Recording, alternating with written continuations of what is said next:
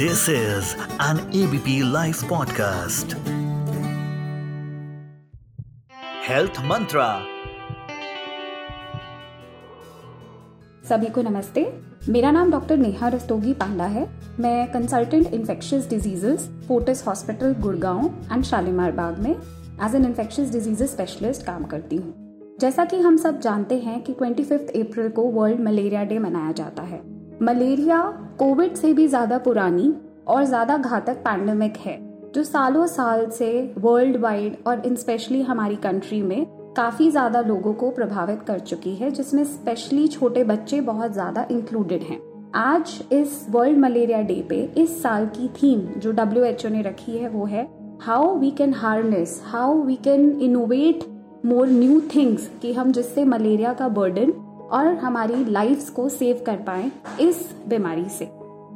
जैसा कि हम सब जानते हैं कि WHO ने सबसे बड़ी इनोवेशन इस मलेरिया की फील्ड में पिछले साल की, जिसे हम कहते हैं मलेरिया वैक्सीन के रूप में। पिछले साल WHO ने लार्ज स्केल पे मलेरिया वैक्सीन को इंट्रोड्यूस किया मॉस्क्यूरिक्स नामक वैक्सीन से, जो कि ग्लैक्सोस मेथलाइन द्वारा हमारे को चैनलाइज हुई। हम लोगों को इतने साल क्यों लगे मलेरिया वैक्सीन को बनाने में? जैसा कि हम सब ने देखा कि कोविड आया और विद इन 3 years हमारे पास हजारों करोड़ों वैक्सीन अवेलेबल है। तो ऐसा चीज है मलेरिया जो कि इतने सालों से हमारे पास है, हमने उसका वैक्सीन हम क्यों नहीं बना पाए? तो काफी चैलेंजेस आते हैं जब हम इस तरीके के पैरासाइट्स के साथ काम करते हैं। जैसा कि हम सब जानते हैं मलेरिया एक नामक पैरासिटिक नामक कीड़ा है जो कि एनोफिलीस मॉस्किटो के थ्रू हमें फैलता है। तो पैरासाइट्स की जो लाइफ साइकिल होती है, जो उनका रहने का शरीर में ह्यूमंस में अफेक्ट करने का तरीका, कैसे वो लिवर से जाके ब्लड में इन्फेक्ट करते हैं, तो ये बहुत ही कॉम्प्लेक्स प्रोसेस होता है। तो जब कोई लाइफ साइकिल बहुत कॉम्प्लेक्स होती है तो बहुत मुश्किल होता है अलग अलग उसके पार्ट्स को डाइसेक्ट करके उस पे वैक्सीन का काम करना। दूसरी चीज, क्योंकि इनकी लाइफ साइकिल कॉम्प्लेक्स है, ये पैरासाइट कॉम्प्लेक्स है, तो हमारे जो इम्यूनिटी के रिस्पॉन्सेज हैं इसके अगेंस्ट वो भी काफी कॉम्प्लेक्स होते हैं। तो इससे भी वैक्सीन को बनाने में काफी मुश्किलें होती हैं। हालांकि काफी मुश्किलों के बाद almost at the break of 15 से 20 साल के बाद ये वैक्सीन लॉन्च हुई और कहा जा रहा है कि 5 साल से कम उम्र के बच्चों में अगर हम ये वैक्सीन देते हैं तो हम 35-40% तक सीवियर मलेरिया, जिससे हर साल हमारे आंकड़े बताते हैं 6 लाख से भी ऊपर डेथ होती हैं, हम उन्हें बचा सकते हैं। हम जानते हैं कि इस साल का भी स्तर इसी तरह से है। अराउंड वर्ल्ड वाइड अगर देखा जाए तो 240 मिलियन केसेस रजिस्टर हुए हैं मलेरिया के एंड 6 लाख प्लस डेथ्स हुई हैं। एंड हमारी कंट्री इंडिया पूरे विश्व का 2-3% मलेरिया का भार लेती है, यानी कि अप्रोक्सीमेटली 1.3 मिलियन केसेस तो केवल इंडिया में ही पाए जाते हैं। तो अगर इस वैक्सीन से 35% रिडक्शन भी हमारी सिवियरिटी में होता है तो ये बहुत ही अच्छा हमारे लिए उपाय साबित हो सकता है।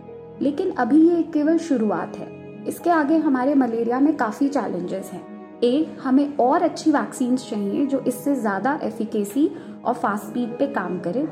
दूसरी चीज कि वैक्सीन्स के अलावा हमें मलेरिया के और अच्छे ड्रग्स चाहिए जो कि ब्रेन वाला मलेरिया, जो कि काफी सीवियर माना जाता है, उस पे काम करे।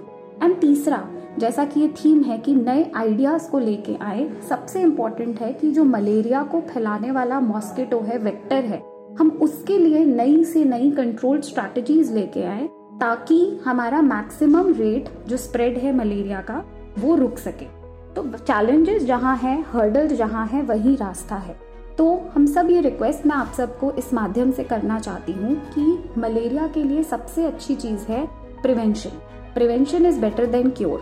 एंड जहाँ पे हम मॉस्किटोज की बात कर रहे हैं जो मलेरिया को फैलाता है, तो अगर हम ऐसे वातावरण को प्रोड्यूस करें या ऐसे वातावरण को लाएं जहाँ पे हमारे मलेरिया के फैलने की दरें कम हो, तो इससे अच्छी और बात क्या हो सकती है?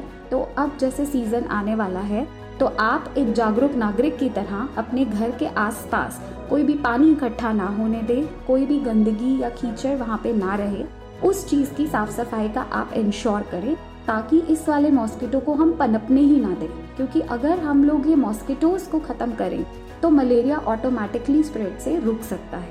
तो इस चैनल के माध्यम से मैं सबको शुक्रिया अदा करना चाहती हूँ कि अब वर्ल्ड मलेरिया डे पे हमारे पास एक वैक्सीन है जो इस डिजीज को रोकने में कारगर है।